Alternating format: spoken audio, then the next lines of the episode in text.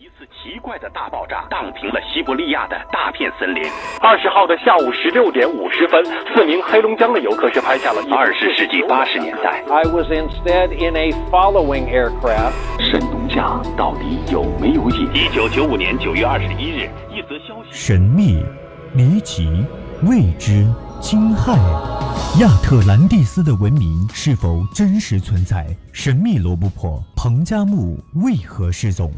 美人鱼这一物种又是否存在于地球？人类进程中未知事件究竟几多真真假假、虚虚实实？敬请收听《探索之旅》。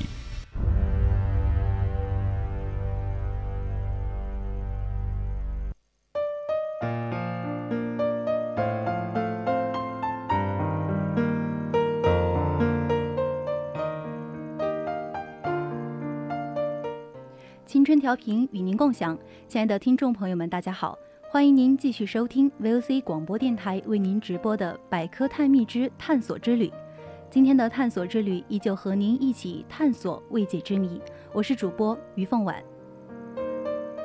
当然，听众朋友们可以参与到我们的互动平台，分享你的探索之旅。我们的互动平台有短信平台零八三幺三五三零九六幺。以及 QQ 听友群四群二七五幺三幺二九八，你也可以搜索新浪微博 @VOC 广播电台 @VOC 皖南，在微信平台上面可以搜索拼音宜宾 VOC 一零零，都可以参与到我们的节目当中。那么接下来，让我们一起走进今天的探索之旅。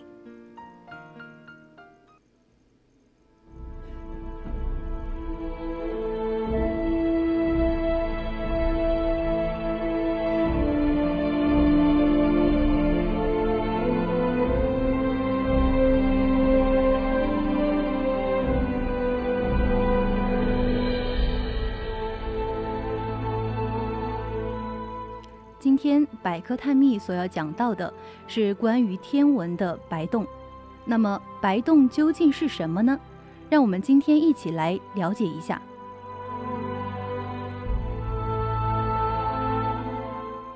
白洞是广义相对论所预言的一种特殊星体，是与黑洞相反的天体，是大引力球对称天体的史瓦西解的一部分。白洞。仅仅是理论预言的天体，到现在还没有任何证据表明白洞的存在。科学家们认为，白洞也有可能是一个与黑洞类似的封闭的边界，但与黑洞不同的是，白洞内部的物质和各种辐射只能经过边界向外界运动，而白洞外部的物质和辐射。却不能进入它的内部，也就是说，白洞好像一个不断向外喷射物质和能源的源泉，它向外界提供物质和能量，却不吸收外部的物质和能量。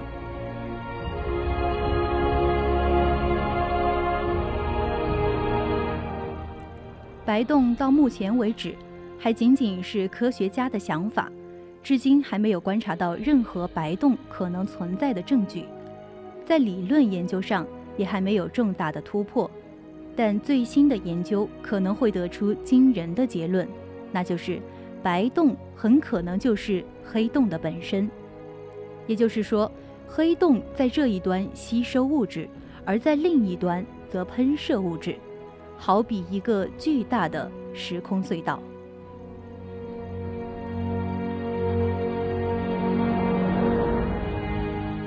科学家们最近证明了黑洞其实有可能向外发射能量，而根据现代物理理论，能量和质量是可以相互转化的，这就从理论上预言了黑洞、白洞一体化的可能。广义相对论所预言的一种性质，正好与黑洞相反的特殊天体，按照白洞理论。白洞和黑洞相似，也有一个封闭的边界。聚集在白洞内的物质只可以经由边界向外运动，不能反向运动。白洞是宇宙中的喷射源，可以向外部区域提供物质和能量。因此，白洞是一个只发射不吸收的特殊天体，与黑洞正好相反。白洞是一个强引力源，它的外部引力性质都与黑洞相同，它可以把它周围的物质吸集到边界上，形成物质层。白洞理论主要可以用来解释一些高能天体的现象。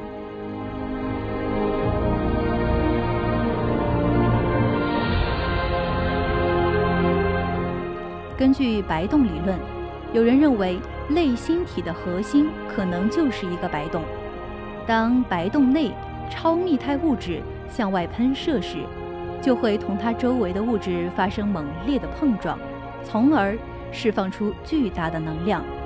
由此推断，有些宇宙线、射电爆发、射电双源等现象，可能与白洞的这种效应有关。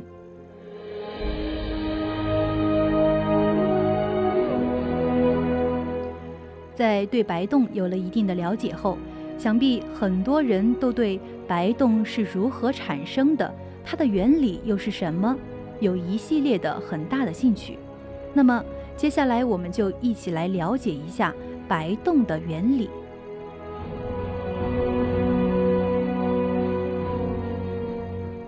由于白洞周围具有很强的引力场，它把附近的尘埃、气体。和辐射吸引到边界上来，产生很高的加速度，从而与从白洞内高速向外喷射的物质微粒相碰撞，产生巨大的能量辐射。宇宙辐射、射电爆发及双射电源等高能现象，都可以看成是白洞与其周围吸积物质相互作用的结果。用白洞模型解释宇宙背景。X 射线和伽马射线的来源，也得到了与观测结果相近的能谱。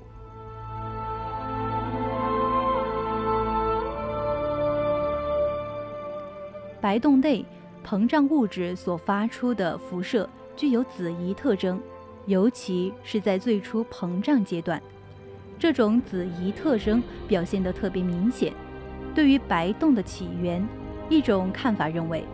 白洞内的超密物质由引力坍缩形成黑洞时获得，它们经过某种内部的矛盾运动，转变成膨胀状态，而又从中心起点向外抛射出来。比较流行的看法认为，白洞来源于整个宇宙的大爆炸。当宇宙由超高密态爆炸时，由于爆炸的不均匀性，有些超密态物质。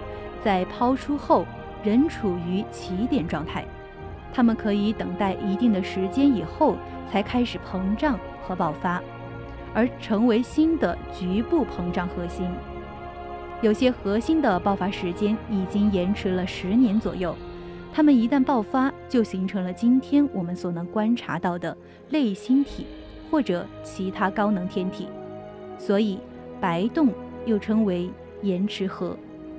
随着宇宙学的发展，人们将进一步揭开它的奥秘。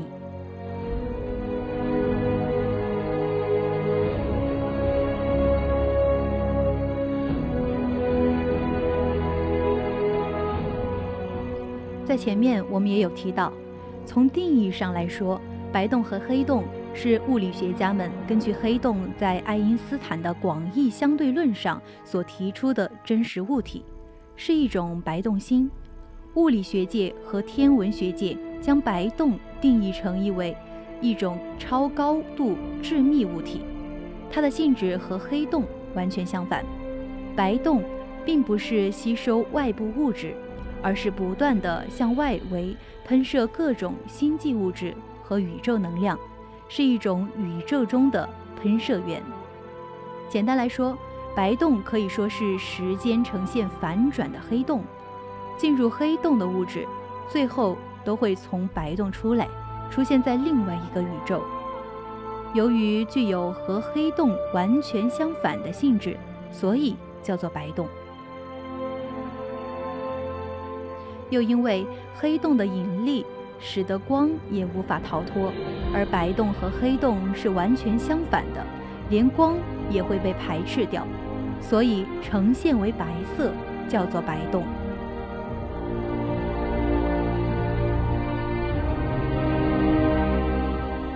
白洞是一个强引力源，它的外部引力性质和黑洞是相同的。白洞可以把它周围的物质吸集到边界上，形成物质层。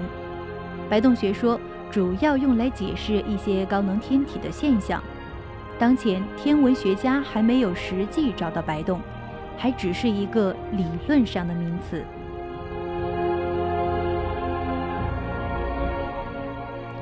白洞和黑洞一样，有一个封闭的世界。不过和黑洞不一样的是，时空曲率在这里是负无穷大，也就是说，在这里白洞对外界的斥力达到无穷大，即使是光笔直的向白洞的起点冲去，也会被弹回来，所以它不可能进入白洞一步。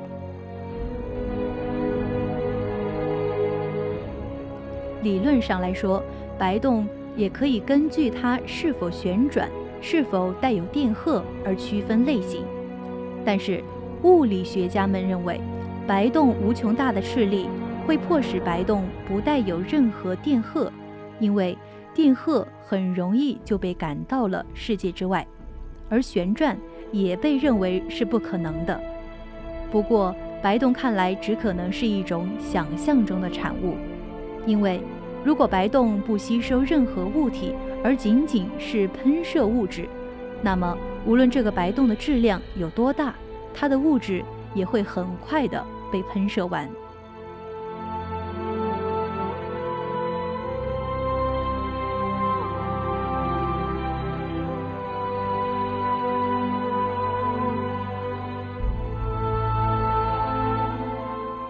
关于白洞的起源。在学术界都有很大的争论。白洞学说出现已经有一段时间，一九七零年，杰尔明便提出它们存在于类星体剧烈活动的星系当中的可能性。相对论和宇宙论学者早已明白此学说的可能性，只是这与一般正统的宇宙观不同，比较不容易获得承认。某些理论认为。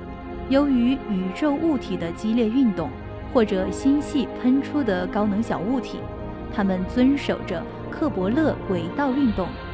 这是一种高度理想化的推测，也就是说，一个地方有几个白洞，在星系核心互相旋转，偶然喷出满天星斗，喷出的白洞演化成新的星系。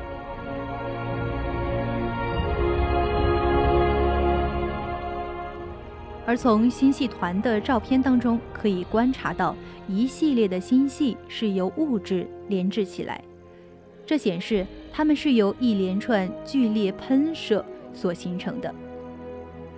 照此说来，白洞可能会像阿米巴原虫一样分裂生殖，由分裂而形成星系，进而形成星域。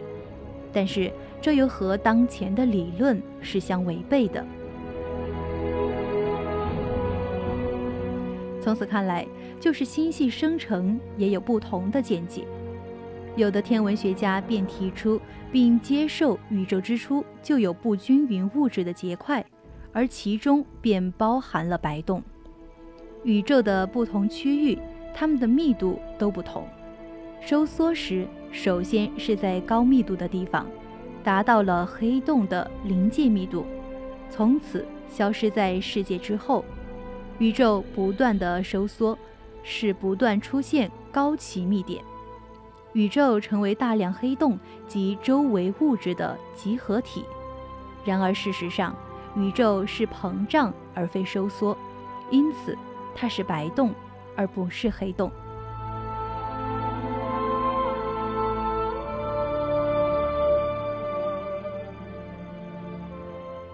在宇宙整体性原始的大起点中，存在着密度高的小质点，它们随着膨胀向四面八方扩散。大白洞大量爆发，生出小白洞、星系等不均匀物体。当前宇宙中，黑洞和白洞的存在是并行不悖的，是过程的两个端点而已。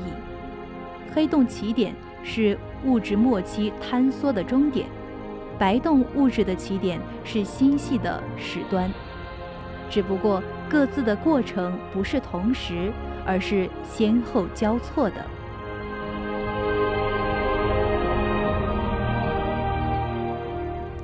科学家们普遍认为，自从大爆炸以来，我们的宇宙在不断膨胀，密度在不断的减少，因此，正在膨胀着的天体和气体，乃至整个宇宙，在两百多亿年前。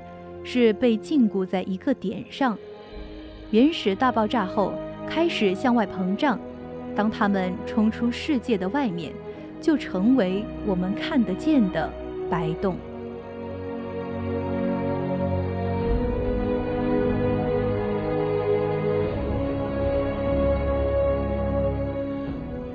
与上述相反的一种观点认为，由于原始大爆炸的不均匀性。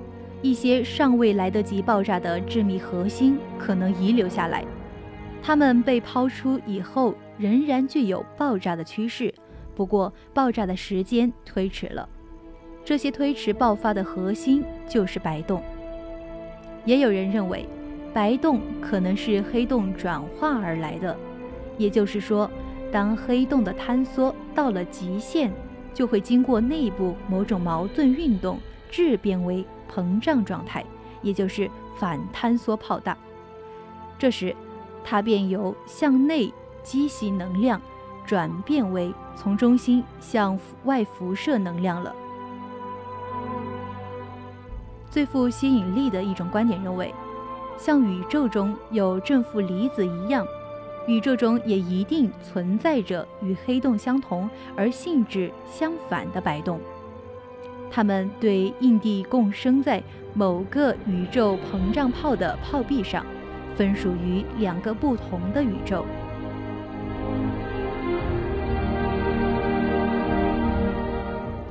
由于我们的宇宙中存在着十万多个黑洞，同样也可能存在着数目相等的白白洞，于是，在宇宙继续膨胀的过程中，白洞周围。一些质量密集区域就变得更加的密集，黑洞周围的一些质量稍微稀薄的区域就变得更加的空虚。这些大片空虚的区域就是空洞。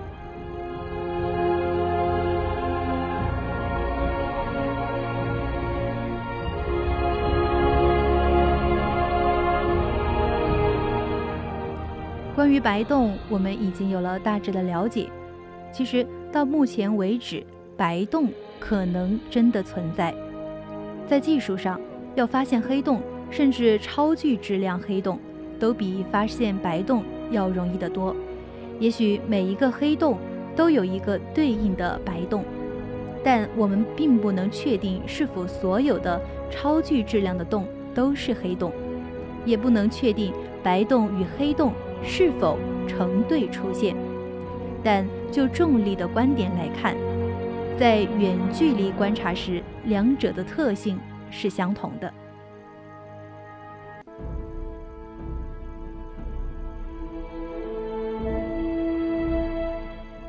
当人们有了很复杂的数学工具来分析这些相关方程式，他们发现了更多。在这个简单的情形下，时空结构。必须具备时间繁衍对称性，这意味着，如果你让时间倒流，所有一切都应该没什么两样。因此，如果在未来某个时刻，光只能进不能出，那过去一定有个时刻，光只能出不能进。这看上去就像是黑洞的反转，因此人们称之为白洞。虽然。它只是黑洞在过去的一个延伸，时间在白洞里面是存在的，但既然你不能进去，那你只有出生在里面才能知道了。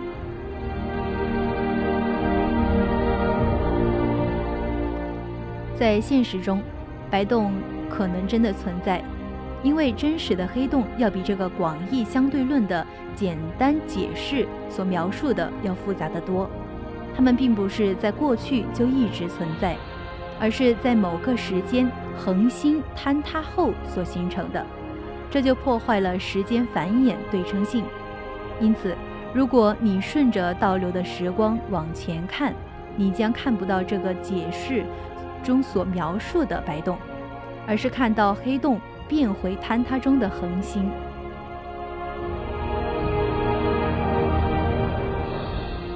我们知道，由于黑洞拥有极强的引力，能够将附近的任何物体一吸而尽，而且只进不出。如果我们将黑洞当成一个入口，那么应该就有一个只出不入的出口，就是所谓的白洞。黑洞和白洞间的通道也有一个专有名词，叫做灰道。虽然白洞尚未发现，但在科学探索上。最美的事物之一，就是许多理论上存在的事物，后来真的被人们发现或者证实。因此，也许将来有一天，随着科学技术的进步和人类的不断探索，天文学家会真的发现白洞的存在。